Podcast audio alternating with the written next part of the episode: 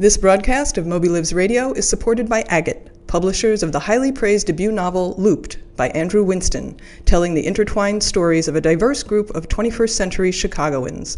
Looped was described by Kirkus Reviews as, quote, a love letter to rough and tumble Chicago. Looped is available at bookstores everywhere. For more information, go to agatepublishing.com.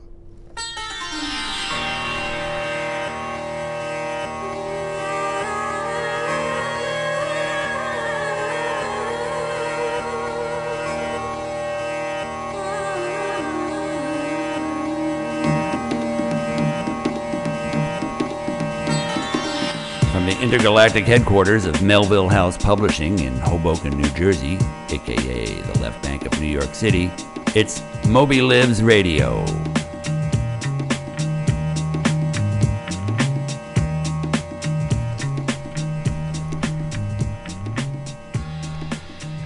Greetings, Earthlings. It's Saturday, the 11th of March in 2006. I'm Dennis Johnson. On today's show, we'll talk to New Yorker contributor Doug Preston. In Italy, recently investigating a story about an Italian serial killer known as the Monster of Florence, Preston was arrested and charged with being an accessory to murder. He's gotten back to the States, but meanwhile, his partner is still in Italy and it looks like is going to be charged with something worse than being an accessory. We'll talk to Preston about the incident and its aftermath, but first, here's some news from the book world. Well, the London Book Fair is over, but it had some exciting moments, including an attack on Amazon.com by the head of HarperCollins UK, Victoria Barnsley. During a panel discussion on the future of publishing, Barnsley interrupted a debate on Google's plans to digitize copyrighted material by saying, quote, well, we all want to talk about Google, but personally, I see Amazon as a bigger threat because Amazon has shown a lot of signs that they actually want to move into the publishing scene. Close quote. Barnsley noted the company had been hiring publishing executives recently and was also approaching agents, and she said Amazon's intentions seemed clear to her. Well, such a move, of course, by Amazon would be contrary to a multitude of antitrust rules and laws prohibiting monopolies and vertical integration of industries. It would be, in other words, exactly like what the world's largest brick and mortar bookseller, Barnes & Noble, did just three years ago when it purchased the Sterling Publishing Company and promptly started selling its own severely discounted line of classics, crippling numerous publishers such as Penguin, long known for its classics line, Given that Amazon represents a considerably huger business than Barnes & Noble, the threat perceived by Victoria Barnsley seems even greater. Asked to comment, though, the Amazon spokesperson, noted for never having actually spoken before, again declined comment, except to say, quote, "We never publicly comment on our commercial relationships, nor our plans to have total control of the commerce of ideas and art." Close quote. And on the topic of uh, literary totalitarianism, on that same London panel, London Book Fair panel, another publishing bigwig, Bloomsbury CEO Nigel Newton, told Barnsley she was wrong. Wrong, wrong, wrong. Amazon isn't the evil empire. He said Google was. Quote, its quest to monetize for its own benefit the literature of the world must be stopped, he said. He noted that while Google is only requesting snippets of copyright and published material now, Newton said, quote, it must be regarded as likely that a subsequent management regime at Google will pressure publishers to allow it to offer 100% of text as battles for market share are joined against the other mighty search engines, close quote. In other words, Google would be doing in its publishing program what it is already doing in its library program here in the US right now. That is, digitizing entire books of copyrighted material without permission for its own commercial purposes. Other member, members of that panel in London, such as Barnsley, said, however, that it would be suicidal not to deal with Google because they have, quote, more money than God. Well, she didn't actually say that. Uh, but she did lead the crowd in a rousing chant of resistance is futile. Meanwhile, the winners of the National Book Critics Circle Awards were announced in New York last weekend. Best Fiction went to E.L. Doctorow for his Civil War novel, The March. Svetlana Alexievich won the award for general nonfiction for Voices from Chernobyl. Best biography went to American Prometheus, uh, Life of J. Robert Oppenheimer by Kai Bird and Martin J. Sherwin. Francine du Plessix Gray won Best Autobiography for her memoir, Them. Jack Gilbert won the Poetry Prize for his collection Refusing Heaven. And William Logan's The Undiscovered Country won for Best Criticism. After it was all over, Doctorow, who also won the Fiction Award in 1989 for Billy Bathgate, said, quote, I've wondered for many years if awards are good for literature, but I find that when I'm offered an award, I tend to accept them. Humorist Roy Blount was elected the new president of the Authors Guild this week. He'll be succeeding Nick Taylor. Said Blount, quote, Nick told me to just fix the Google thing and the rest would be easy, end quote. Blount was referring to the fact that as he takes on the job, the Guild is one of several groups, including the American Association of Publishers, that are suing Google over its programs of scanning copyrighted works for digital reproduction. The programs seem a pretty clear violation of federal and international copyright law, but most people agree the fight against Google is an uphill battle as the internet giant as the internet giant reputedly has more money than the entire publishing industry combined or as earlier noted, than God. Also, than crisis. Says Blount, quote, sounds like a job for a humorist. Things aren't looking good for the plaintiff in the Da Vinci Penal Code case playing out in London. In the case of Random House versus Random House, Random House wilted in the witness stand under stiff questioning from Random House. Random House asked Random House if its charge that a Random House book had lifted the architecture of its book and used it in another Random House book meant that Random House had used the details of the Random House book in a certain order. Random House replied that it would. Leaning into the witness with increasing ferocity, Random House then pointed out to the witness, Random House, that the details in the Random House book were different from the details in the Random House book. Random House, visibly stung, conceded that that was true at which point the judge stood up and said, Ta da! The case continues, with Random House expected to take the stand next. Meanwhile, a Times of London story notes that sales of the Random House book making the accusations against the Random House book were up, significantly up. And speaking of large evil empires you can barely tell apart, the U.S. Federal Trade Commission said Monday that it had, that it had approved plans by French media mega conglomerate Lagardère, which owns the giant Hachette publishing empire, to buy giant American publisher Time Warner Books. The price $537.5 million. According to a Reuters wire story, this makes Lagardère the world's third largest publisher behind the British company Pearson, which owns Penguin, and McGraw Hill, which doesn't.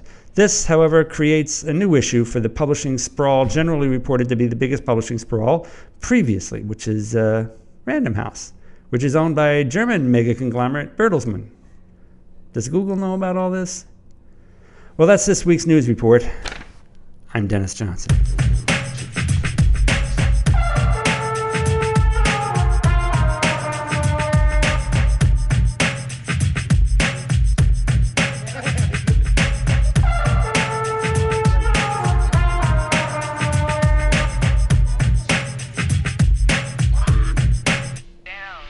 It's Saturday, March 11th, and here's a look at the week ahead in literary history.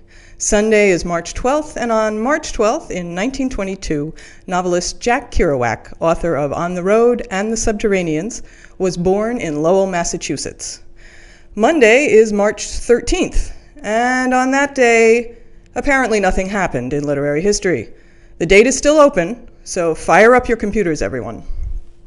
Tuesday is the 14th, and on that day in 1887, Sylvia Beach, owner of the famous Paris based bookstore Shakespeare and Company and publisher of James Joyce's Ulysses, was born in Baltimore.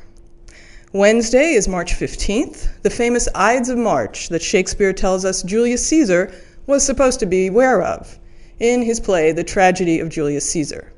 But on this day in 44 BC, Julius Caesar did not take adequate security precautions and was stabbed to death by several Roman senators, including his friend Marcus Brutus.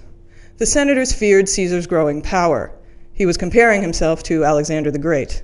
and they believed that he must be killed for the good of the Roman Republic. In the tragedy of Julius Caesar, Shakespeare gives us Caesar's famous last words Stabbed by his friend Brutus, he falls and utters, Et tu, Brute? And Thursday is March 16th, and on that day in 1859, Nathaniel Hawthorne's story of adultery in colonial America, The Scarlet Letter, was published. Hawthorne found the inspiration for his greatest novel, and the one that made him famous, when he discovered in a chest in Salem, Massachusetts, documents relating to his own family's part in the infamous Salem witch trials in the 17th century.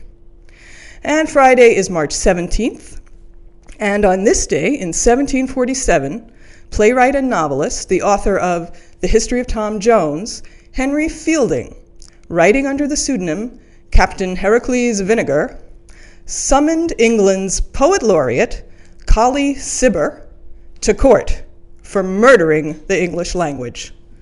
Fielding was not only a satiric playwright and novelist, he was also a lawyer and a notorious wag.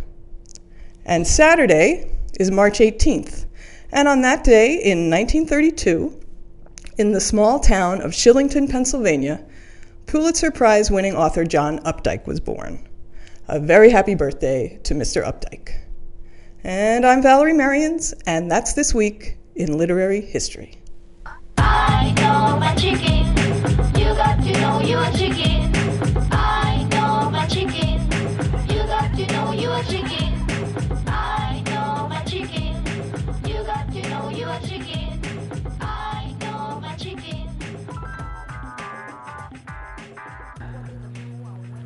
I have Doug Preston on the line. Doug, welcome to Moby Lives Radio. Oh, thank you, Dennis. To uh, to just clue in our listeners, Doug is the author of a number of books, including um, uh, the book, the, the novel The Relic, which was turned into a movie, and his most recent is Dance of Death, another novel. He's also uh, a frequent contributor to the New Yorker magazine. And Doug, I wanted to talk to you now about uh, a current project of yours, a nonfiction project uh, about a murderer in Italy known as the Monster of Florence. First of all, can you just tell me about that project? What is what is the Monster of Florence, and and what were you writing about it? Well, the Monster of Florence is the Jack the Ripper of Italy. Uh, he is Italy's most famous, notorious criminal. He killed people in the hills of Florence between 1974 and 1985 and the case has never been solved. It's the longest running and most expensive criminal investigation in Italian history. Mm-hmm. And I lived in Florence uh, for many years, and I met a journalist there who had covered the case for La Nazione, and we decided to write a book about the investigation, in, uh, which is truly fascinating. It's a, it's a story out of crime and punishment. And uh, so we began working on this, and we decided to write a book, and we got a contract with RCS Libri, which is uh, the largest book publisher in Italy. They are the company that owns Rizzoli, for example, in the Uh-huh. United States. And so we've been working on this book, and the book uh, criticizes uh, a judge in Italy who's very powerful, named Mignini, Giuliano Mignini. And well, I went to Italy on February 14th to uh, do some research with my journalistic partner Mario Spezi. And uh, on February 22nd, I was taken into custody by the police and interrogated on February 23rd, and then basically told to leave Italy and never come back. Okay, let's back up. What had you said about the judge?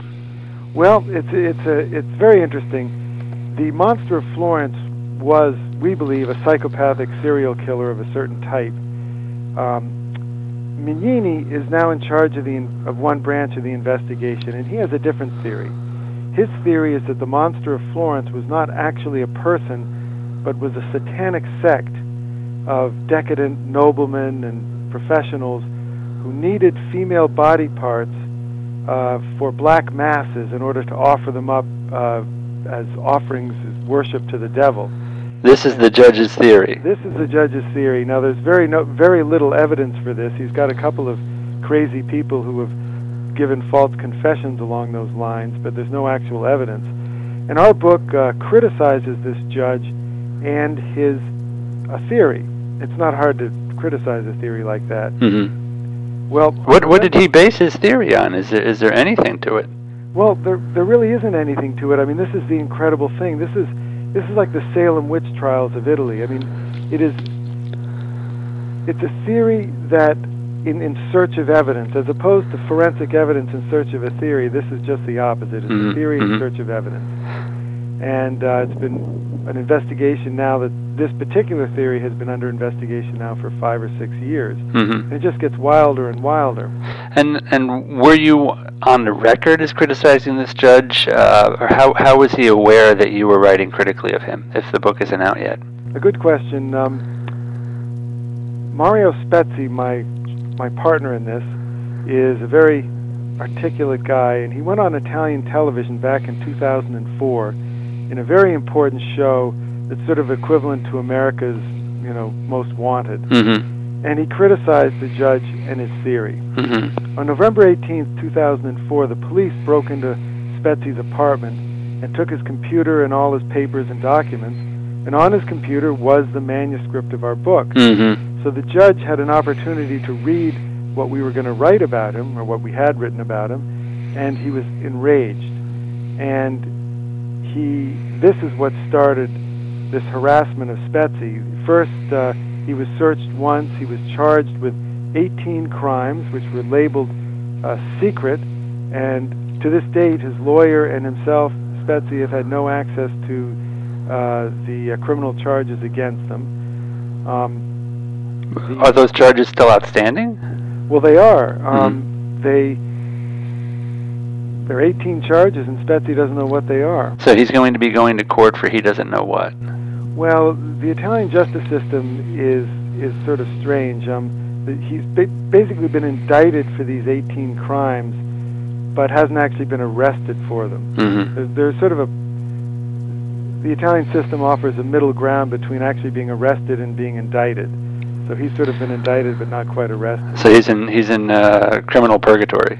Exactly. Uh huh. So putting it. so let's move ahead to to you going to Italy and being taken into custody as well. Uh, relate the events to us. What exactly happened? Well, it was it was very interesting. I, I had known that the that this judge and a prosecutor were very upset at our book, which, by the way, is being published in April in Italy. So as the publication date approaches, their activities seem to have increased. hmm So the book the book is actually done, or you were It is, finishing it's it on this? done. Uh-huh. It's done in Italian. I'm Huh. rewriting it for publication in America in Uh-huh. English, and I will put in uh, a chapter on this my my recent experience. Uh huh. So so what were you doing when you were picked up? Well, I went to Italy on vacation with my my wife and two little children, and we went on February 14th.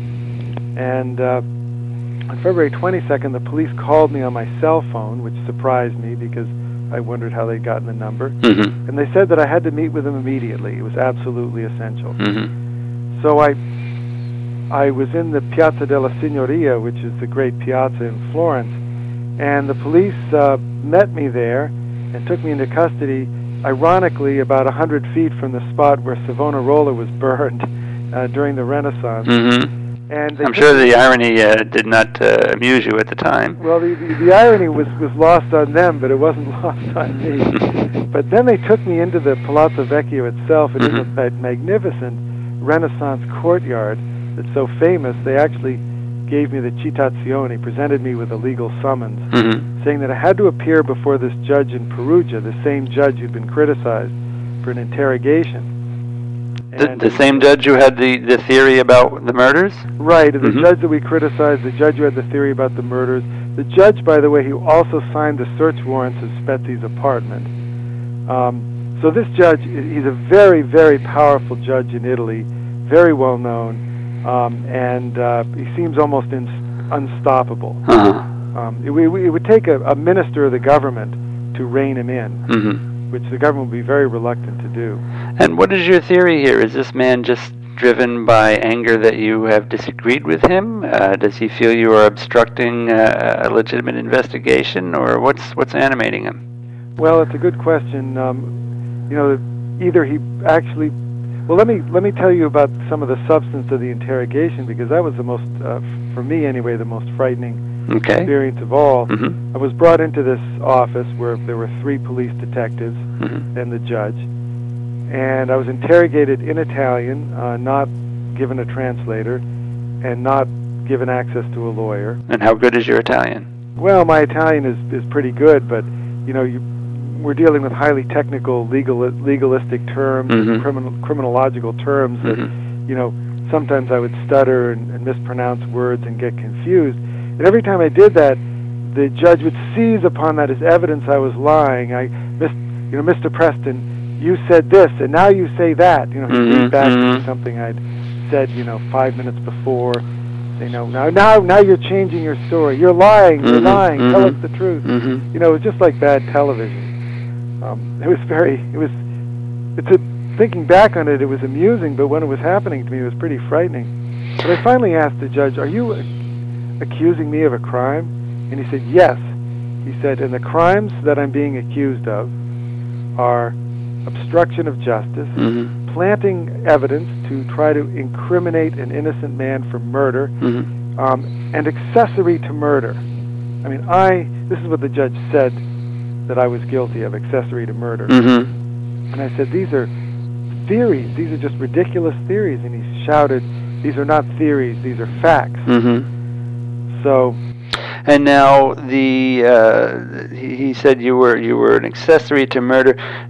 Does your writing uh, theorize as to who the murderer was? Is he, is, is yes, he, it does. Uh-huh. We believe that the monster of Florence was a psychopathic serial killer. But you have a particular person in mind that the judge was accusing you of shielding?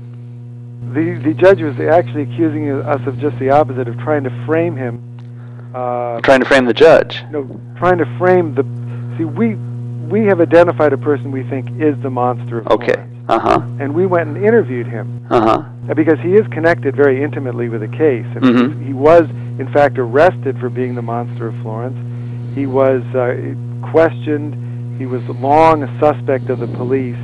This is not some innocent guy out there, you know, Mm-hmm. being surprised. But we went and interviewed him Mm-hmm. um, as part of our research for the case, and it was a very chilling and interesting interview. Mm-hmm. He revealed information to us that absolutely astounded us. Mm-hmm. And this is the person the judge is claiming we were planting evidence, specifically a gun, Mhm. to try to incriminate him um, as the monster of Florence. Mm-hmm. When it turns out the judge seems to believe that my journalistic partner Spezi Mm-hmm. is a member of this satanic sect Mm-hmm. that um, was responsible for these killings. Mm-hmm. And he specifically, it appears that one of the criminal charges against Spezi is the murder of a doctor whose body was found floating in in uh, in a lake in Italy five or six years ago.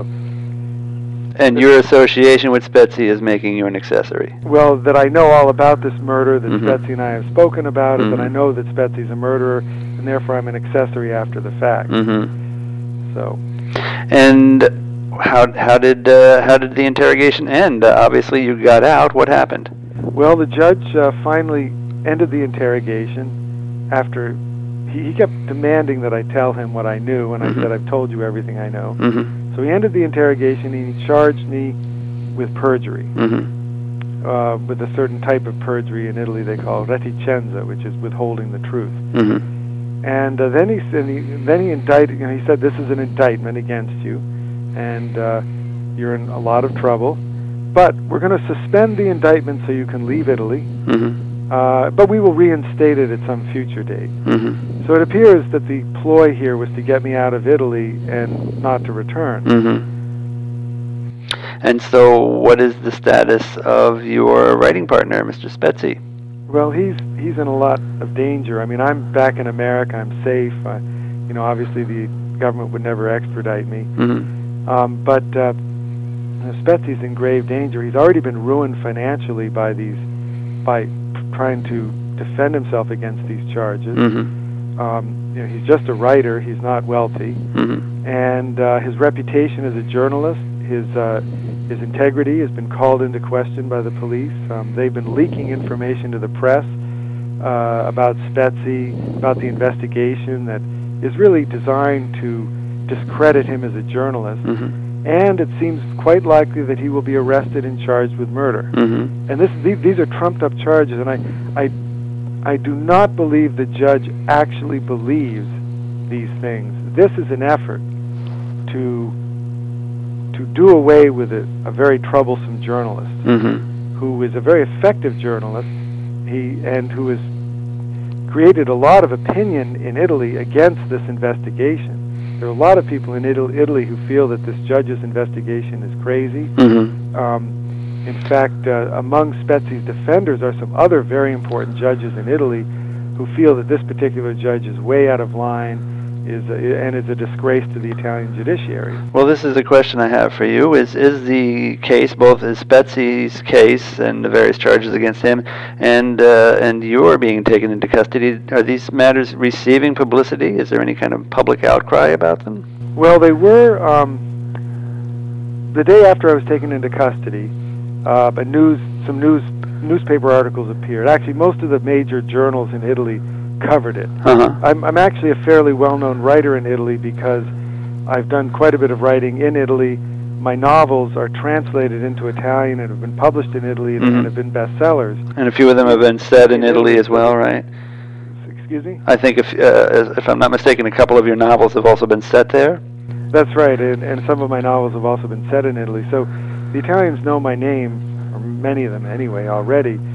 So the fact that I was taken in and interrogated was news in Italy. Mm-hmm. Um, and I hope to generate news reports in the United States about this Mm-hmm. Mm-hmm. because the Italians are very sensitive to you, you know, American public opinion, and and uh, if we can, I think at the very least, the State Department should go to this judge and say, what is the evidence you have against this journalist, this American journalist, Right. that that caused you to take him into custody? Right. And if they can't provide any evidence, which they can't because there isn't any, because I'm not guilty of these things, then I think the State Department should should protest uh, against an unjustified uh, treatment of an American citizen. Are you getting any uh, response out of the State Department on this? Well, yes. As a matter of fact, um, I've contacted my senator. Uh, I I live in Maine, and I contacted Susan Collins, who's an excellent senator, Mm-hmm. and she uh, will be, as I understand it, passing this on to the State Department and asking them to take action. Uh-huh.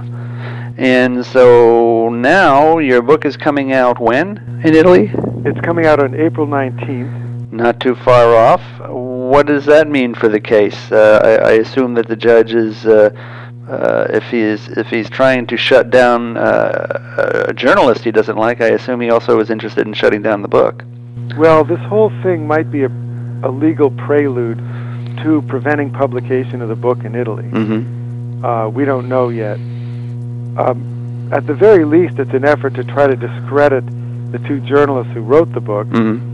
So that they can say, well, you know, what these this one of these journalists is under indictment for murder, and the other one is an accessory to murder, and they're Mhm. both perjurers. You can't believe a word of it. Mm-hmm. I don't know whether that strategy will succeed. Often, that kind of negative publicity will cause a book to sell. Mm-hmm. Um, I do believe that after the book's published, we will both be sued for libel. Um, in Italy, it's very common for judges and police officials and prosecutors to sue journalists for libel, Uh-huh. Which never happens in America. That's extremely rare, and Uh-huh. the libel laws are different. But in Italy, it's a tool used by people in positions of great power to squelch criticism. Uh-huh. And uh, so you you need uh, the backing of, of a publisher on this one as well. Well, we'll find out. Uh, we have a good publisher. Yeah. Are they prepared to uh, to undergo a legal onslaught? I'm prepared just as long as I don't have to go back to Italy to testify. Uh huh. Uh huh. It sounds like you can't go back to Italy. But you know, the, the the lawyers for the publishing house went over the manuscript with a fine tooth comb. We made many small changes, Uh huh. and of course, the the the re- the defense against libel, the ultimate defense, is that it's the truth, and everything in our book is the truth. And so, if they want to take us into court and try to prove that something in the book is wrong or the in error that we've libeled somebody, then they're going to have a hard time with that because we have absolutely told the truth in this book, and every detail is correct.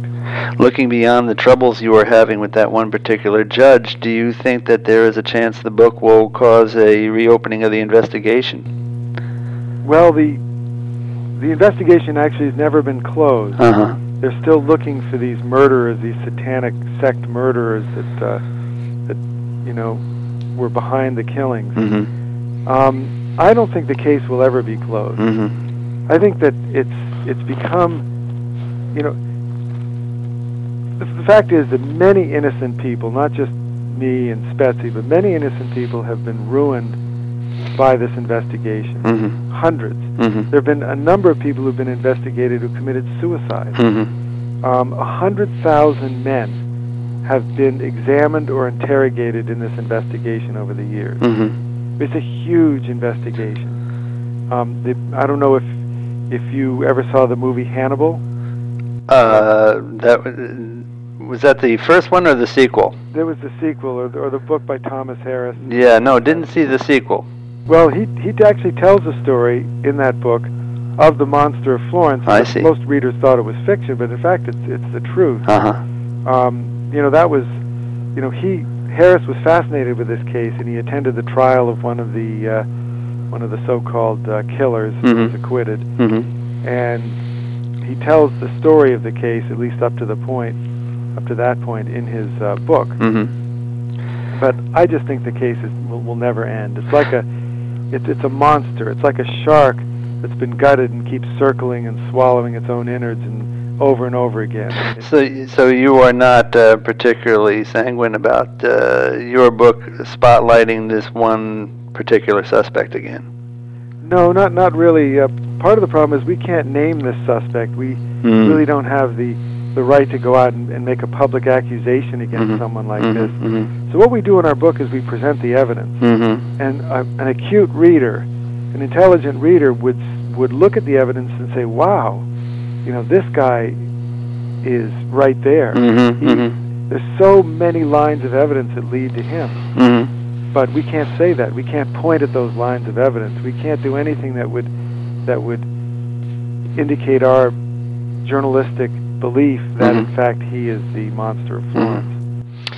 So when can people in America look forward to reading a copy of this book?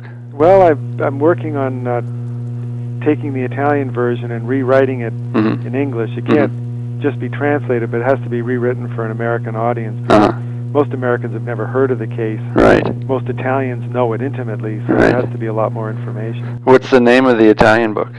It's called a Dolci Colline di Sangue, which in Italian means sweet bloody hills. It doesn't sound very good in English, but it sounds a lot Mhm. better in Italian. But in English, the title will be The Monster of Florence. Okay. Well, Doug Preston speaking to us from your home in, in Maine. Thank you very much for coming on MobyLives Radio, and good luck with the continuing fallout from this. Well, thank you, Dennis. I appreciate your interest. And that's our show for this week. Thanks to Doug Preston for coming on and talking about what must be a very difficult situation right now. He spoke to us from his home in Maine. And thanks, of course, to our staff here at Melville House. Our engineer was Andrew Steinmetz, and then there are our editor, reporters, Kelly Burdick, Becky Kramer, and of course, publisher Valerie Merians. We'll be back next week. We hope you will too. In the meantime, don't forget that whale is out there, man.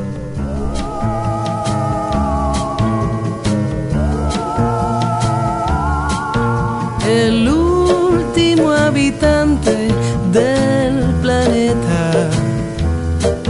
Contó el dinero y se tomó su tiempo. Pensó gastarlo todo en una noche. ¿Para qué lo iba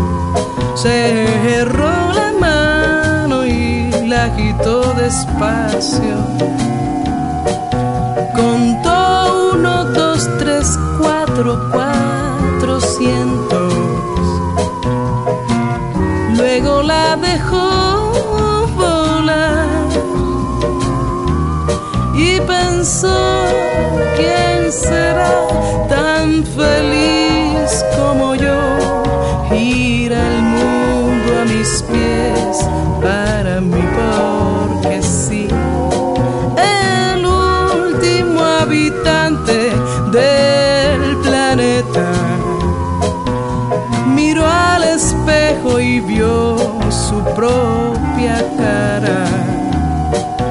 Palpó la superficie con